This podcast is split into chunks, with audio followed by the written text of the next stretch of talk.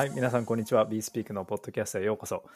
え今週も、えー海外からなんですが、いつもと違う海外からゲストにお越しいただいてます。コンソメさんです。Hello from Singapore. コンソメです。よろしくお願いします。英語なんですね。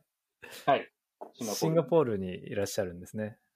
はい。あの、イーサ東京に向かう、えー向かってるんですが、その中継として、はい、シンガポールに1週間滞在しております。よろしくお願いします。なるほどです。よろしくお願いします。えそして今日は本当のゲストに、えー日本からお越しいただいてます。デリオさんです。よろしくお願いします。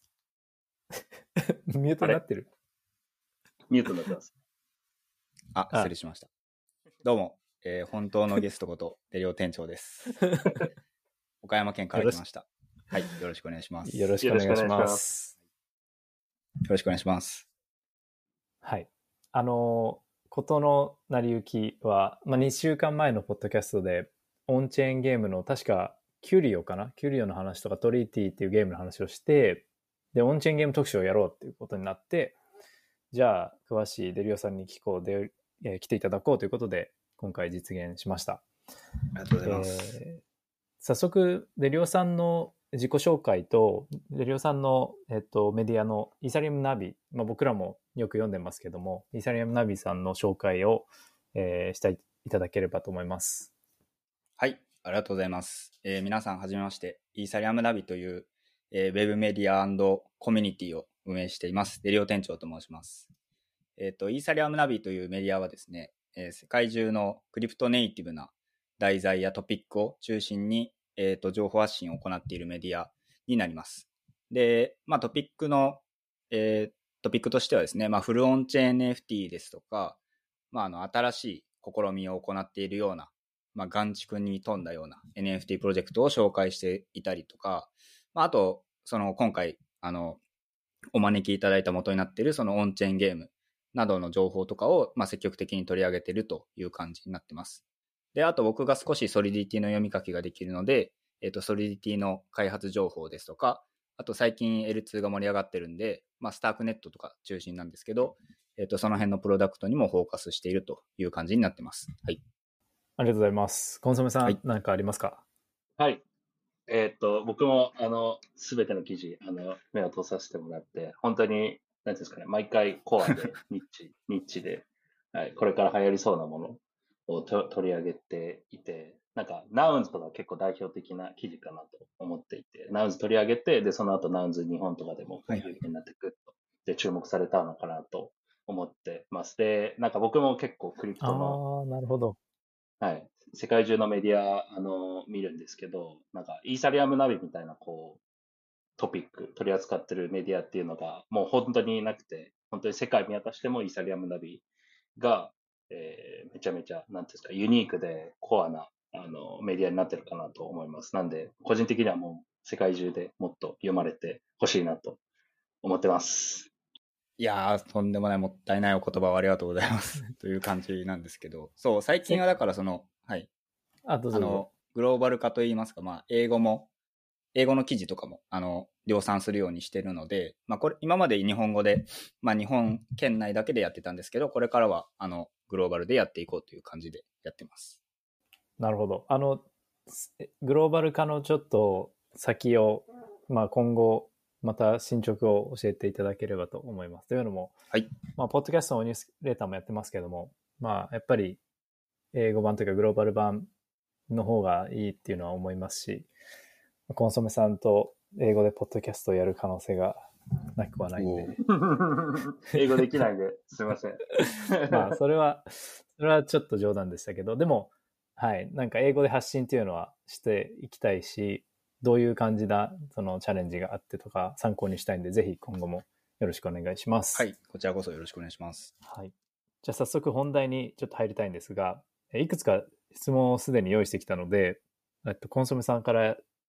質問先にいただいても良いですか？はい。えっと、今回まあ、オンチェーンゲームテーマなんですけど、オンチェーンゲームって何ですかっていうところですね。その、結構、ブロックチェーンゲームとか Web3 ゲームみたいな、こう、名前の聞くんですけど、オンチェーンゲームっていうのは最近出てきた言葉で、これなんか定義とか、なんかどういうものを対象にしている言葉なのかっていうのはちょっと知りたいなと思ってます。はい、ありがとうございます。めちゃくちゃいきなり難しい質問なんですけど、まあなんか結論から先に言うと多分定義ってまだ決まってなくて、多分すごい、まあ L2 とかがなんか、あの、盛んになってから結構あの開発が進んできてる領域なんで、あの、なんていうんですかね。各プロジェクトごとに呼び方も違いますし、なんかそのオンチェーンゲームっていうのが一般的な呼び方で、例えばなんか、この後多分言うと思うんですけど、トポロジーのあの、ギルティ餃子とかはオンチェーンリアリティっていう、もはやゲームって言ってないですし、あの、まあ、 Lattice のマットとかも Autonomous World って自立型世界っていう、まあ、世界って言ったりしてますし、まあ、その辺は結構今ビルダー、あの最前線でやってる、あのビルドしてる人たちがその定義を作りに行ってるフェーズなのかなと、まあ、いうふうに思ってますと。で、まあ、その前提で、まあ、オンチェーンゲームってじゃあ何なんだってなると、まあ、これは僕のあの解釈なんですけど、そのすべてのステート、まあ、セーブデータみたいなデータとか、あとロジック、まあ、関数みたいな、その処理の、どういう処理をするかみたいな、そのロジックの部分が、あの、オンチェーンに格納されているようなゲームのことを、まあ、指すのかなというふうに思ってます。はい。で、まあ、そうですね。今までのその、ブロックチェーンゲームっていうか、そのブロックチェーンを使って、あの、ゲームを作っていったっていうのは、なんていうんですかね。まあ、その、NFT とか、まあ、トークンというものを、まあ、ブロックチェーン上で発行して、まあ、それをゲームに組み込んでるんですけど、その、まあ、結局のところ、あの、まあ、そのセーブデータとか、どういう処理を裏側でしてるのかっていうとか、まあ、オフチェーンで、まあ、やってたわけですよね。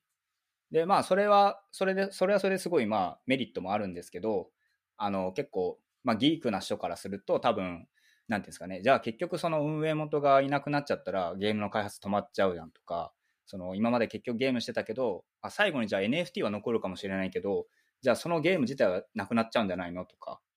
まあ、そういう話になって、あの、すべてをまあオンチェーンに載せたゲームをあの作っていこうっていう志がまず生まれたのかなと思いますと。で、ダークフォレストっていうプロジェクトがすごい先駆け、一番最初に出てきたプロジェクトで、多分2020年ぐらいに、えっ、ー、と、イーサリアムチェーンと、えっ、ー、と、グノシスチェーン使ってやってたんですけど、えっ、ー、と、あと GK ですね。GK スタークかな。あ、スナークか。えっ、と、ゼロ知識証明とかも使って、その、チェーン上、オンチェーンでやってるんだけど、その隠し要素みたいな、えっ、ー、と、そういうゲームとして面白くなるようなところも、まあ、盛り込んで最初に出てきてたんですけど、えっ、ー、と、まあ、それだけだ、そのぐらいしかなかったんですね、当時、そのオンチェーンゲーム。まあ、当時オンチェーンゲームとも言ってなかったんですけど。で、そこからそのスタークネットとか、まあ、オプティミズムとか、そういう L2 がすごいさか、えっ、ー、と、出てきたタイミングで、結構これ、L2 使ったら、あの、オンチェーンゲームいっぱい作れるじゃんみたいになって、今最前線でやってる人たちがなんか、開発を進めていってるのかなというふうに思います。なるほど。はい。ありがとうございます。コスメさん、なんかありますか？はい。簡単になんか、僕の理解を言うと、なんか今まであったこうブロックチェーンゲームっていう分野があると思うんですけど、それってこうゲームの中のアイテムが NFT になってますよとか、例えばその通貨がトークンになってますよっていうレベルの使い方だったけど、オンチェーンゲームっていう分野になると、そのゲームの、なんていうんですか、エグゼキューションというか、ゲーム内で起きてることとか、ゲーム内のルールとか、そういったものもブロックチェーン上で実行されますよとか、そういう解釈で合ってますかね？合ってると僕は思うんですけど、そうですね。はい、だから、例えばスタークネットとかがなんかそれすごい一番盛んな感じだと思うんですけど、結局なんか全部チェーン上でそのエグゼキューションするってなると、やっぱりその処理が追いつかないとか、チェーンの性能的に、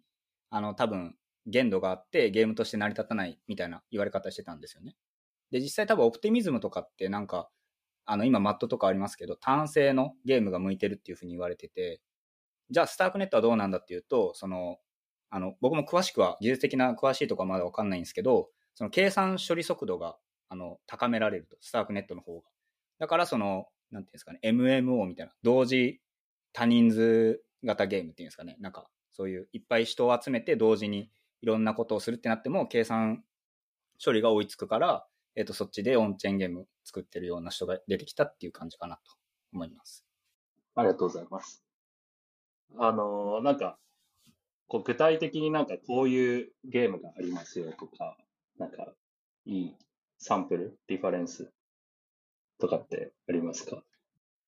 そうですね。最初に、その、やっぱ出てきたのが、まあ、さっき言った、イーサリアムチェーンとグノシスチェーン使ってるダークフォレストっていうやつで、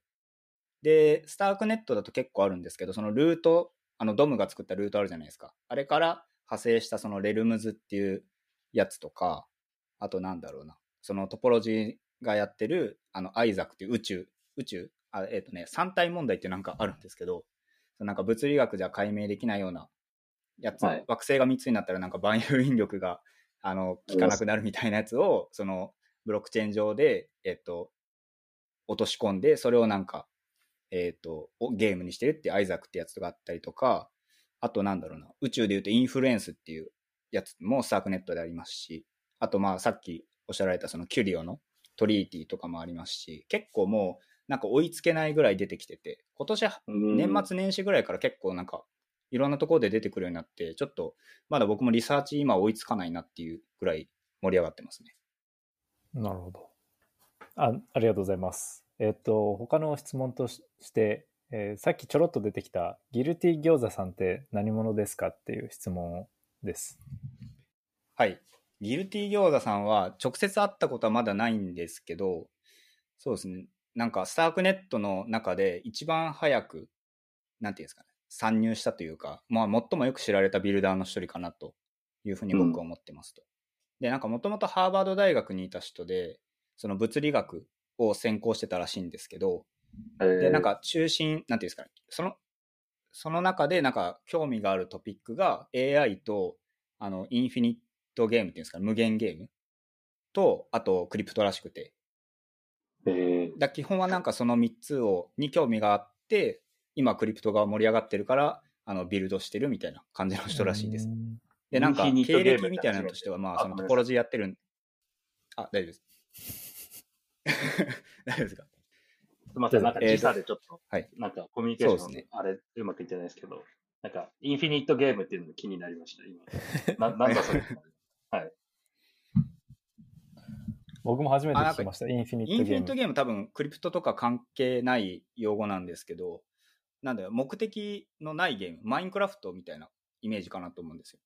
だからなんか、ああー、なるほど。ボスを倒すためにゲームやるとかそういうんじゃなくて、あの、はいはいはい。なんか何やってもいいみたいな。もうゴール無がない限に続いていくゲームみたいな。はい、そうです。なるほど。今気づいたんですけど、ギルティ餃子さんの話はちょらっとそういえば、コンソメさんの最初の、一番最初のインタビューでなんか話したことを思い出しました。何を話しましたえっと、なので、第第1回目のポッドキャスト聞いていただければ、多分出てくると思うんで、聞いてみてください。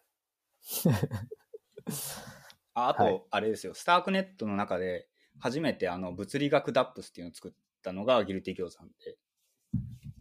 それ何ですか？なんか、その、 Unity とか触ったことある人はわかると思うんですけど、その、この現実世界のその物理学、例えば物を落としたら落ちるとか、あの加速度の概念とかをゲームに盛り込めるじゃないですか。で、それを、うんあのブロックチェーン上で、まあ、スタークネット上で、あの計算計算式というか法則を作り上げて、あの実際にビルドした最初の人っていうことで結構有名になった感じ、ああ、いいですね、それ。すごいんですよ。で、彼がやってるのがトポロジーっていうプロジェクトですかね。えっと、トポロジーは一応運営母体の、なんか、イケイケ集団の、なんか、なんていうんですかね、母体の名前で、作ってるのがうんそのアイザックっていう宇宙のゲームと、あと最近だとなんか、ミュミュっていうんですかね、あの、オンチェーンパズルゲームみたいな、ミュミュってやつやってたりとか、あと何だったっけな。あと何個か、えっと、や、結構同時にいろいろやってる感じだと思います。なるほど。で、どれも結構なんか哲学が入ってて、あの、凡人にはなかなか理解できないようなことが多いんですけど、あの結構、なんか面白いことやってますね。そうなんですね。一個で、ブログやってるんで、もし興味ある人はぜひ、あの、読んだ方がいいです。あのー、オンチェーンゲームって、こう、ふ普通の今までの既存のゲームではできなかったことがなんかできたりするんですかっていう質問。で、その、何が面白いのかっていうところをちょっと教えてほしいなって思います。あー、いやー、いろいろあるんですけど、何なんだろうな。でもやっぱり全部そのオンチェーンでやってて、オープンソースに開発とかやってたりするんで、その、みんなが作れるっていうか、みんながゲームを遊ぶだけじゃなくて、その作り手側に回れるみたいなところが一つ面白いのかなと思いますね。ダークフォレストっていうゲームとかも、結局そのプレイヤーが参加するんですけど、ただ遊ぶだけじゃなくて、自分でそのロジックの部分を作って、まあ、ボットみたいな感じですよね。ボットを作ってゲームを有利に進めていくみたいな。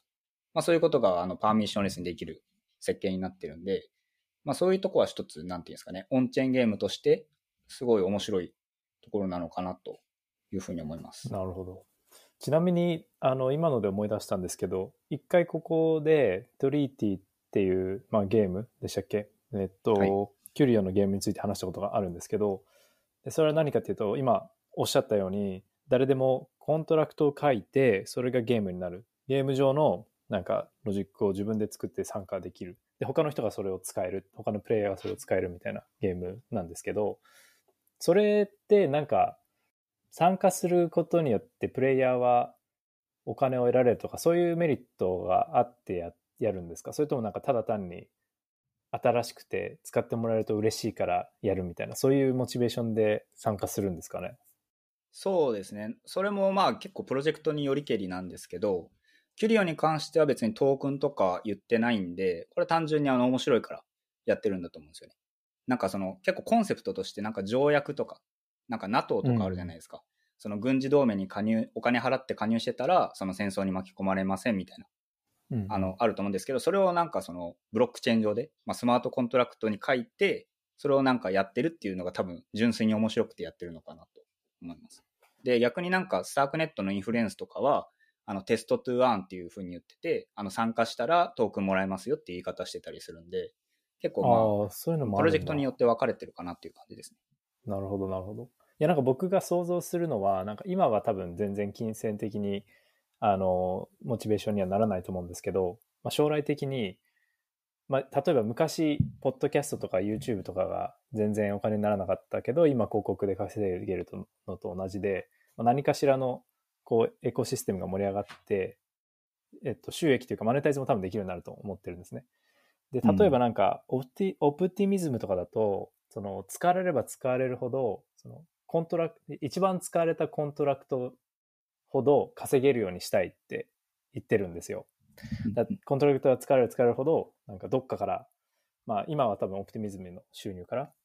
こう再分配されるようにしたいって言ってるんですけど、まあ、そういう感じで、ただ面白いだけのコントラクトを作ったとしても使われれば、まあ、公共財って形でマネタイズというか収益化できる可能性があるかなと勝手に、えっと、予想してます。うん、確かになんかその、はい、それもやっぱオンチェーンゲームのなんかいいところで、可能性を残すみたいなところですごい、あの、いいとこだなと思うんですよね。だからゲームの中で何したかっていうのが、あの、パブリックに残る、データとして残ってるみたいな。な普通はそのゲームの中で何したかってあんまりブロックチェーンゲームって関係ないじゃないですか。まあ、なんか NFT がレベルアップするとかそういうのはあるんですけど、どういう行動を今までしてきたかとか、その辺はまあ記録に、パブリックには残らないんで、そこが残るのは一個面白いかなと。確かに。残るし、しかもまあ、誰にでも見えるっていう感じで、明らかに見えますもんね。そうなんです。な残ります。残るからこそ、なんかそれを評価指標にして、なんか例えば、まあ、極端な話、その、例えばこのゲームでこういう行動をしてた人は、なんかこのうちのプロジェクトに NFT あげますとか、そういう人をターゲットにして、なんかいろいろやるみたいなことが、あの、うん、誰でもできるっていうのも面白いかなと思います。なるほど、なるほど。ちなみに、これも、えっと、事前に考えてきている質問の一つなんですけど、まあ、イーサリアムナビとかでこういうふうにオンチェーンゲームいろいろ取り上げてると思うんですけど、デリオさんがこのオンチェーンゲームに注目している理由って何かありますか？もしくはなんか面白い、うん、なんか注目している理由？そうですね、なんか、まあ、あれですね、僕もともとなんか2021年の夏になんかルートが出てきて、なんかそれをきっかけにすごい NFT 面白いと思ったんですよ。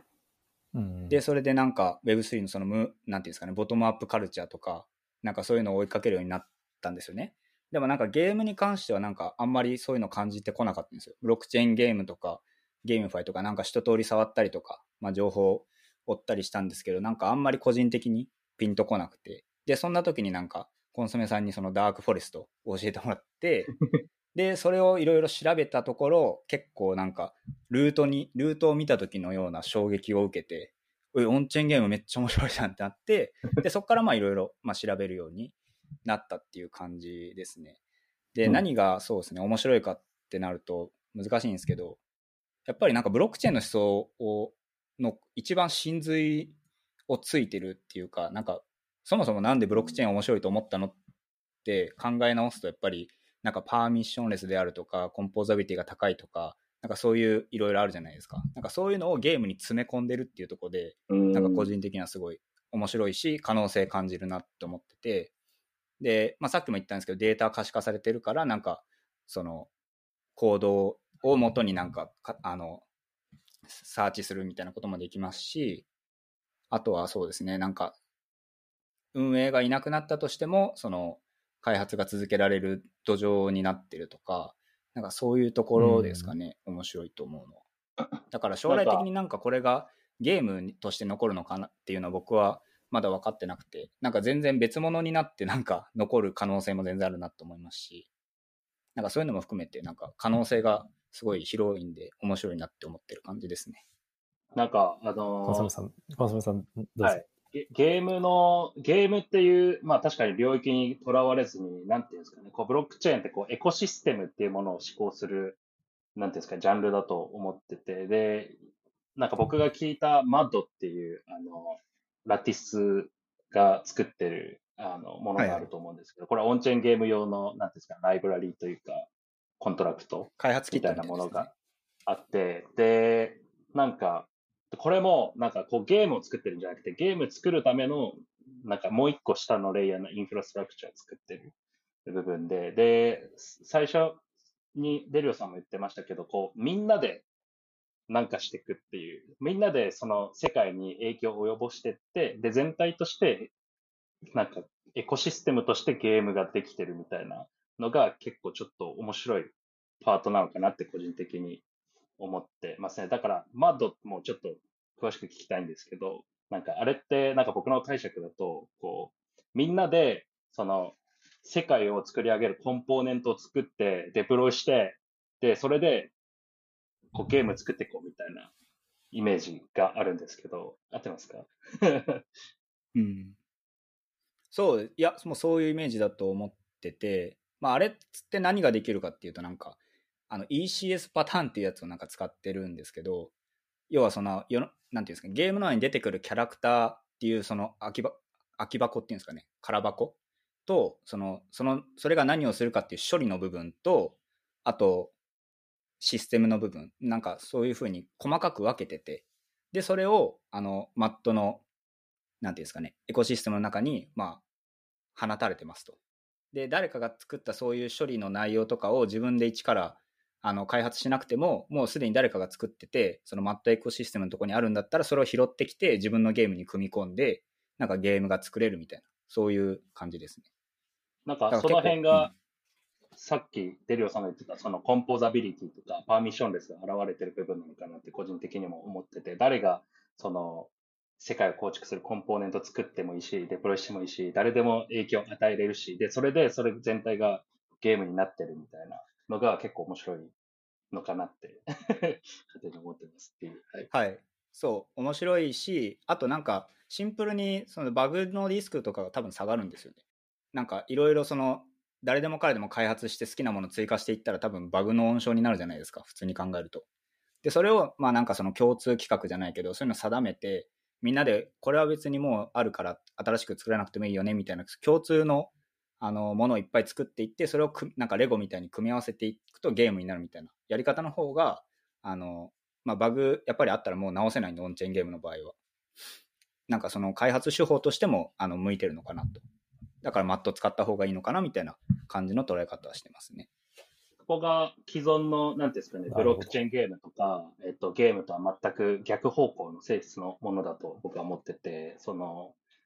既存のゲームとか、ブロックチェーンゲームってこう運営が主体がいて、で、そこがトップダウン式にこういうゲームを作ってでこ、この世界でしか使えないキャラクター、この世界でしか使えないアイテム、通貨っていうのを作って、で、閉じた、ちょっとサイロ化してるようなプロジェクトが今までのものだったけど、オンチェーンゲームっていうのはもう完全逆で、ボトムアップで誰でも、こう、ゲームの世界をこう構築できるよっていうところが、まあ新しい部分ですよね。うん。そう。なるほど、なるほど。いや、なんかあの、今の二人の話聞く感じで、やっぱり、あの、何でしたっけ、自立世界？分散世界って最初言いましたっけ、それの説明は結構確かにぴったりくるなと。また別の、ゲームっていうよりはなんか別の世界をこう、チェーン上に詰め込むっていう感じで見えるので、あの、すごい面白いなと思うんですけども、逆に、その、すごい面白いんですけど、その制約っていうか、なんか、今なんか足りてないものとか課題ってなんかありますあったりしますか？なんかこんなプロジェクトとかこんなツールとかがあったらいいんだろうなとか、もしくはこういうのが出てきてるとか。ね、まあさっき言った共通企画とかもそうだと思うんですけど、はい、はい、他になんかあれば。いやなんか結構いろいろあるんですけど、多分、まあこれは僕の考えなんですけど、そもそもなんかベースとしてそのクリプト全体のまあ、なんですかね、ユーザー数がまず足りてないっていうまあ前提もまああるじゃないですか。で、まあその中で、あの、オンチェーンゲームに興味持つ人をどうやって増やすかっていうところで考えると、多分3つぐらいあって、まあ一つはシンプルにそのユーザー体験なんですよね。まあオンチェーンゲームを遊ぶのがなんかすごい難しそうみたいなやっぱイメージあるじゃないですか。まあそういうのも障壁になってあんまりなんか遊ばない人もいると思うし、あとはそもそも別にゲーム興味ないみたいな人もいるわけで、なんかそういう人をあの取り込んでいくところは多分大事なんですけど、その辺は結構なんか、カートリッジっていうそのオンチェーンゲーム版スチームみたいなサービスとか出てきてて、もうウォレットすら作らなくてよくて、あの、すぐにオンチェーンゲーム始められるみたいな、指紋認証で秘密鍵のもう保存も必要ないみたいな。まあそういうのも出てきてて、結構ユーザー体験あの高めようとしてるプロジェクト出てるんで、なんかその辺がもう少し普及していくと盛り上がるのかなというのが一つあるのと、あとは、あの、開発者、デベロッパーの数がまず足りてないんで、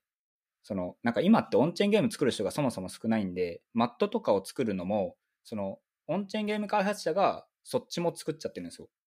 だからなんていうんですかね、その本来はゲーム作ることにコミットした方がいいのに、その土壌の部分に今手が回っちゃってるんで、あのゲーム開発が結構進捗が遅れてると言いますか、なんていうんですかね、そのなかなか進まないみたいなところも課題もあるんで、まあ、開発者がもっと増えていくと、うん、あの、面白いゲームとかももちろん出てくるようになりますし、なんか普及には近づくのかなっていうのがありますね。で、まあ、あとはやっぱり、なんかさっきコンソメさんおっしゃってたんですけど、なんかそのゲームとして訴求してる側面が今結構強いんで、うん、なんかどっちかっていうとなんか、えっ、ー、と、まあ、世界を作ってるみたいな言い方でもいいと思うんですけど、なんかゲームっていうそのグラフィックがどうこうみたいなあの捉え方ではなくて、なんかブロックチェーン上のなんていうんですかね、コアなプロダクトとしてなんか訴求していくみたいなやり方が結構なんか広まっていくと、まあ普及に一歩近づくのかなとは思ってます。うん、なるほど。ありがとうございます。そういうことですね。確かに、確かに使いにくいっていうのはありそうですね。コンソメさんなんか、あの、ありますか？今のに対して。カートリッジがすごい僕気になってて、あんまりまだ僕個人的に使ったことないんですけど、あの、スチームなんか、えっと、オンチェンゲーム版のスチームっていうふうに言われると、こう、まあ、いろんなゲームがそのカートリッジ上でプレイできてっていうものだったなと思うんですけど、それってなんか僕は個人的にすごい、あの、ブロックチェーンだからこそできる、なんていうんですかね、プロダクトかなと思っていて、例えば、こっちのオンチェーンゲームのデータをこのカートリッジ上でなんかこう参照して、で、別のまたゲームのデータとかあの、レベルとかを、こう、 Cartridge 上で、あの、見れ、見れるようにしてとかって、こう、各ゲームのステート、なんか情報が、こう、パブリックになってるからこそできる、その、なん、なんていうんですかね、プロダクト。なのかなっていうふうに個人的に思ってるんですけど、あの、どう、どう、どうですか？いや、そうだと思いますね、やっぱり。なんか Cartridge、まあ、カートリッジに載せるためには、その、カートリッジがちゃんとあの運営というか開発して載せないといけないんですけど、まあ確かにそのゲームがやっぱ開かれてるんで、なんかカートリッジで遊んでる、遊んだとしても、もしくはカートリッジ使わず遊んだとしても同じ状態をキープできるっていうのはなんか、まあオンチェーンゲームならではかなというふうに思いますね。なるほど。コンソメさんのちょっと電波、電波というか音質が今ちょっと、あの、もしかしたら悪かったから聞き取れなかったかもしれないんですけど、まあ、カカートリッジっていうのは注目、注目すべきプロジェクトって感じですかね。そうですね。カートリッジは、まずその、まあ、スタークネットのオンチェーンゲーム限定、今のところは限定なんですけど、まあ、間違いなく先行者より取ってもポジション取ってるんで、その、まあ、スタークネットのオンチェーンゲーム遊ぶんだったら、まずカートリッジに行くっていうもう流れになってるんで、まあ、ここはまずうんあの押さえておいた方がいいかなと、個人的には思いますね。なんか、全然技術とか詳しくない人が、今この時点でちょっとだけ試してみたいっていうなら、何触ればいいですか？なんかどんなゲーム見ればいいとかありますか？うーん、そうですね。あの、今この収録時点で、あの、遊べるものっていうのが、ちょっと、あれなんです今、あの、スタークネットの回路1.0への移行とかあって、いろいろその、ちょっと今遊べるみたいなのは少なかったりするんですけど、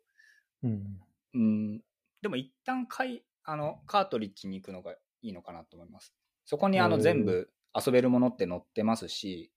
あのそこからあのウォレまずなんかウォレット持ってない人とかもいるじゃないですか、やっぱり。あのエージェントとブラボースとか。持ってないんだったら、まずカートリッジ行って、もう指紋認証であのすぐできるんですね。あもうできるんで、そこからあの好きなゲーム探してみるっていうのが早いかなと思いますね。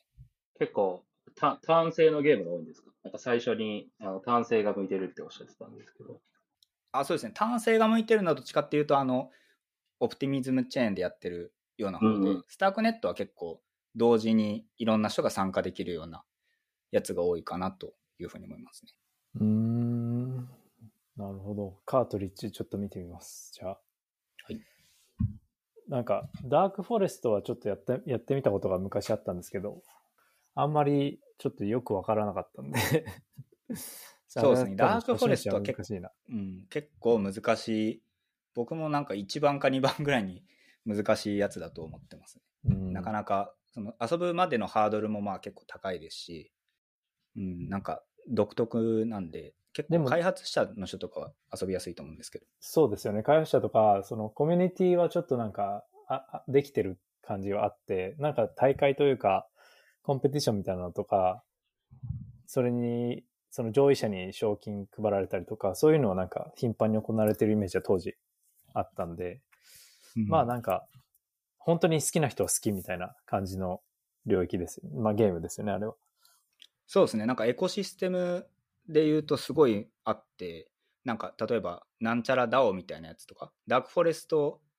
あに遊ぶことに特化してやつですね。なんかいろいろ遊び方があって、純粋にそのゲームをプレイするっていうのもいいんですけど、例えばボットを作ることにコミットするような人もいたりして、あとはそのゲーム内のなんかアーティファクトに、なんていうんですかね、アイテムっていうんですかね、それを集めることに特化したような DAO とかもあったりするんで、なんかその辺全部ひっくるめたダークフォレストコミュニティみたいなのはすごい盛り上がってる感じがしますね。ダークフォレストで遊ぶ人のこう、インセンティブっていうのはこう何をモチベーションに遊ぶんですかね？うーん、ちょっと僕もがっつりやってるわけじゃないんで、わかんないんですけど、でもやっぱ一番最初に出てきたっていうのはでかいんじゃないですかね。やっぱオンチェーンゲームの中で一番最初にできてて、まあそれをずっと遊び続けてる。例えばそういうなんかコミュニティの中でのなんかヒエラルキーみたいなのも今ではもうあるでしょうし、なんかそういうコミュニティが楽しいから遊んでるみたいな人も結構いると思いますし、うんまあ、あと純粋にやっぱりあのオンチェーンゲームの技術に技術とかその思想に惹かれてやってる人も多いのかなとは思いますね。うん。なんか、この Dark Forest の今の説明を聞いて、こう、いろんな組織とか、いろんな役割を持ったプレイヤーが出てきてるわけじゃないですか。それってなんか、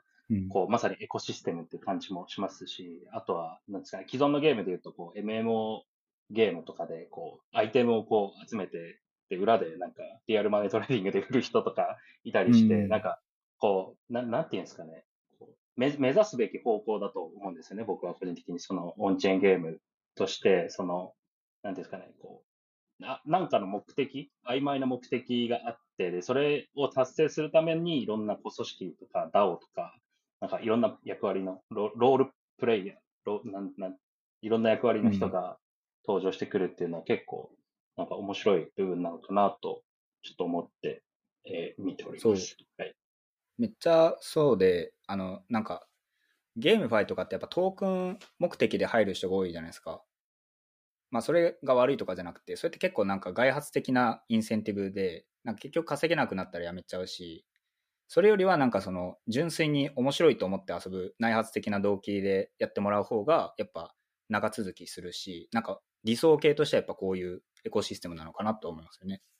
なるほど。だからやっぱスタークネットが盛り上がってますね、このゲームは、このオンチェーンゲームの、はい。えっと、界隈は。そうですね。スタークネットはやっぱり、まあ、EVM でもないですし、なんかうん。独自にゲンそもそも回路を作ってやってて、なんていうんですかね、やっぱり、なんか分かってる人たちだけが結構、あの、これをブロックチェーン上に落とし込むんだって言ってすごい盛り上がってる。で、なんか、頭いい人たちもいっぱいいるような印象なので、なんかすごい一番盛んな感じですね。なんか理由があるんですかね、スタークネットが選ばれる。いや、どうなんですかね。やっぱり結局、だからそのソリディティの開発ではできなかった、だから計算処理速度の問題とかうんもあると思うんですけど、なんかそれををスタークネットの仕様だったらできるんじゃないかって言って、なんかコアな人たちが集まってるのかなと僕は思ってます。うん、なんか、ファイも最初スタークネットで、あの、ローンチしようかなと思っていた部分はあって、その理由が一応あ、まあちょっとあって、その、さい一番最初に、あの、ルートのレルムズが載ってたんですよね。で、レルムズの、レルムズってどういうプロジェクトかっていうと、そのルートの NFT をベースにして、そのゲームの土地を生成して、で、資源奪い合って、で、なんか戦うみたいなゲームなんですけど、で、ここの、なんていうんですかね、こう、土地があってっていうところ のシナジーができるんじゃないかなとか、あとはなんかスタークネットに全体的にそのゲーム系とかがちょっと、こう、乗り込んできてるというか、いろんなプロジェクトが、あの、開発始まってるっていうのもあって、なんか結構相性いいんじゃないかなと思ってる部分があって、最初本当にスタークネットで、あの、開発しようかなとは思ってました。で、まあ、ただちょっと、いろんな理由があって、あの、今、スタークネットやってないんですけど、いろんな理由。でも なんかこのか、いや、まあ、ポリゴンの Wiz デブが強かったっていうのは、こ 言っていいのかわかんないけど。はい。で、はい。まあでも、そのスタークネットには、だからそういうなんか魅力があって、で、なんか大きな理由としては、なんかレルムズとかが、レルムズが乗ってるとか、あとはギルティ餃子さんがいるっていうのは結構大きい理由かなと、個人的にはなんか分析してます。大きいですね。うん確かにあの、スタークネットの、まあ多分回路の敷地っていうのもあるらしくて、その、ある程度勉強しないといけないわけじゃないですか、新しい言語を。で、それを乗り越えられる人たちって、まあある程度、まあスマートな人たちで、で、そういう人たちが集まってるから、やっぱり集まる。そその、そのエコシステムそのものがもう、なんか、スクリーニングになってるというか、はい。あの、うん。いい、いい人たちの集まる証明になってるって言ってる人は確かにいました。まあでも最近どうなってるかちょっと怪しくて、まあなんか少しお遅れてますし、も、もともとちょっと早かったはずなんですけど、なんかまだ、まだ出てないし、まあもうすぐ多分、あと3、4ヶ月で多分メインネットというか、あの、スタークネットの方が多分出ると思うんですけど、でそういうのを踏まえて、ちょっと僕からの最後の質問としては、はい。で、リオさんが思う、その今後、まあ、半年とか1年ぐらいでで、近い未来に起きるなんか予想、特にそのオンチェーンゲーム周りでなんかあれば、うん。1個でもいいんですけど、なんかこういうのが来るとか、あれば教えてほしいです。なければパスでも大丈夫です。そうですね。半年後とかってなると、まあ、く 9, 月とかぐらいですもんね。でも結構そのタイミングぐらいでいろいろ、あの、正式ローンチするやつとかもあったりするんで、えっ、と、なんていうんですかね。まあ、面白くなるのかなっていうのが一つシンプル。まあ、いろいろ出てくるっていうのもあるので、で、まあなんか裏で資金調達してるプロジェクトとかも結構あるんで、なんか1年単位なんだったら、もう少しそれをブラッシュアップして、なんか長く、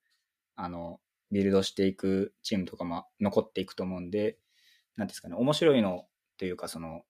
しっかり軸があるやつが、あの、ちゃんと残っていって、で、カートリッジみたいな、ああいう遊びやすくしてくれる、えっ、と、プロダクトも、あの、出てきたり、認知度が上がったりして、もっと今よりも、あの、なんていうんですかね、いろんな人が遊ぶようにな、まあ、なってたらいいなとは思うんですけど、うん。うんなるほどです。ありがとうございます。あとはその、もうちょっと長い話になるかなと思うんですけど、なんか例えばブロえっと、なんていうんですかね、えっと、今の例えば、クリプトゲームって、まあちょっとぼかして言いますけど、クリプトゲームとか、まあ、メタバースとかで、なんか一つ大きい、なんか実行みたいなのがあった時に価値が見直されるのかなとはちょっと思ってますね。それが半年かは全然わかんないんですけど、うん。なんか結局なんか保険とかも結局事故がいっぱい起こるからなんか作られたわけで、なんかそういう出来事がないと人間ってなんかその何がすごいのかとかあんまりわからないもんじゃないですか。なんかそういうなんか本当にオフチェーンで作ってるっていうことをみんながなんか分かる瞬間とかが来たら結構盛り上がる。まあそれが起こったらいいとか言ってるわけじゃないんですけど、なんかそういう出来事とかがあったりするとなんかあの話題にはなるのかなというふうに思ってますね。なるほど、なるほど。オフチェーンでやってたゲームとかが急にな、まあ、潰れたりしてゲーム、ゲーム、プレイヤーがちょっと難民みたいになって、オンチェーンの価値を見直すとか、まあそういう感じですよね。なんかそうですね。だフルオンチェーン NFT とかもなんかそういうのあったと思ってて、うんなんかみんな実はあの画像がチェーンに載ってないってこと知らなかったと思うんですよね。NFT から入った人とかって。でもそれが実はなんか、え運営がいなくなったら画像なくなっちゃうのみたいな。とかも、そういうのもあ実際にそういうなんかラグプルみたいなのがいっぱいあったりして、そっちの価値が見直されたっていう背景があると思うんで、まあゲームもなんかそういうのは全然あってもおかしくないかなみたいな感じですかね。なるほど、なるほど。よくわかりました。ありがとうございます。はい。コンソメ先生、先生って、コンソメさん、何か、何かありますか？さ最後の質問的な。いや、本当になんか新しい領域、ブロックチェーンのあの領域、えっと、Web3 っていう世界においても結構こう新しく生まれてきて、これからどんどんなんか大きくなるんじゃないかっていう領域で、なんか まだまだこれから開発が進んでいったり、新しいなんかコンセプトみたいなゲーム生まれたりして、こう、何でもできるし、何作ってもいいし、で、いろんな可能性があって、あの、広がりそうだなと思って、僕は見てるので、あの、みんなも注目して見ていこうね。これです。キャプテンみたいですね。はいありがとうございます。そうですね。えーっと、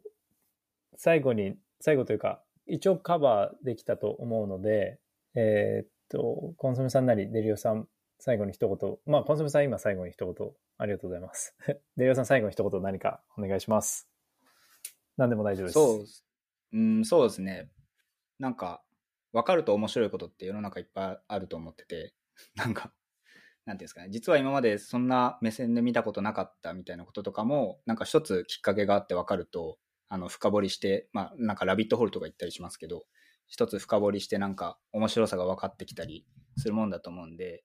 一応あの、イーサリアムナビは分かりやすく、あの、記事を書くように心がけてるつもりなんで、なんかもし今回の配信をきっかけにちょっとでも興味持っていただけた方は、あの、一つ記事をちょっと検索してみて、あの、読んでいただけると嬉しいなと。で、もしそれで面白いという、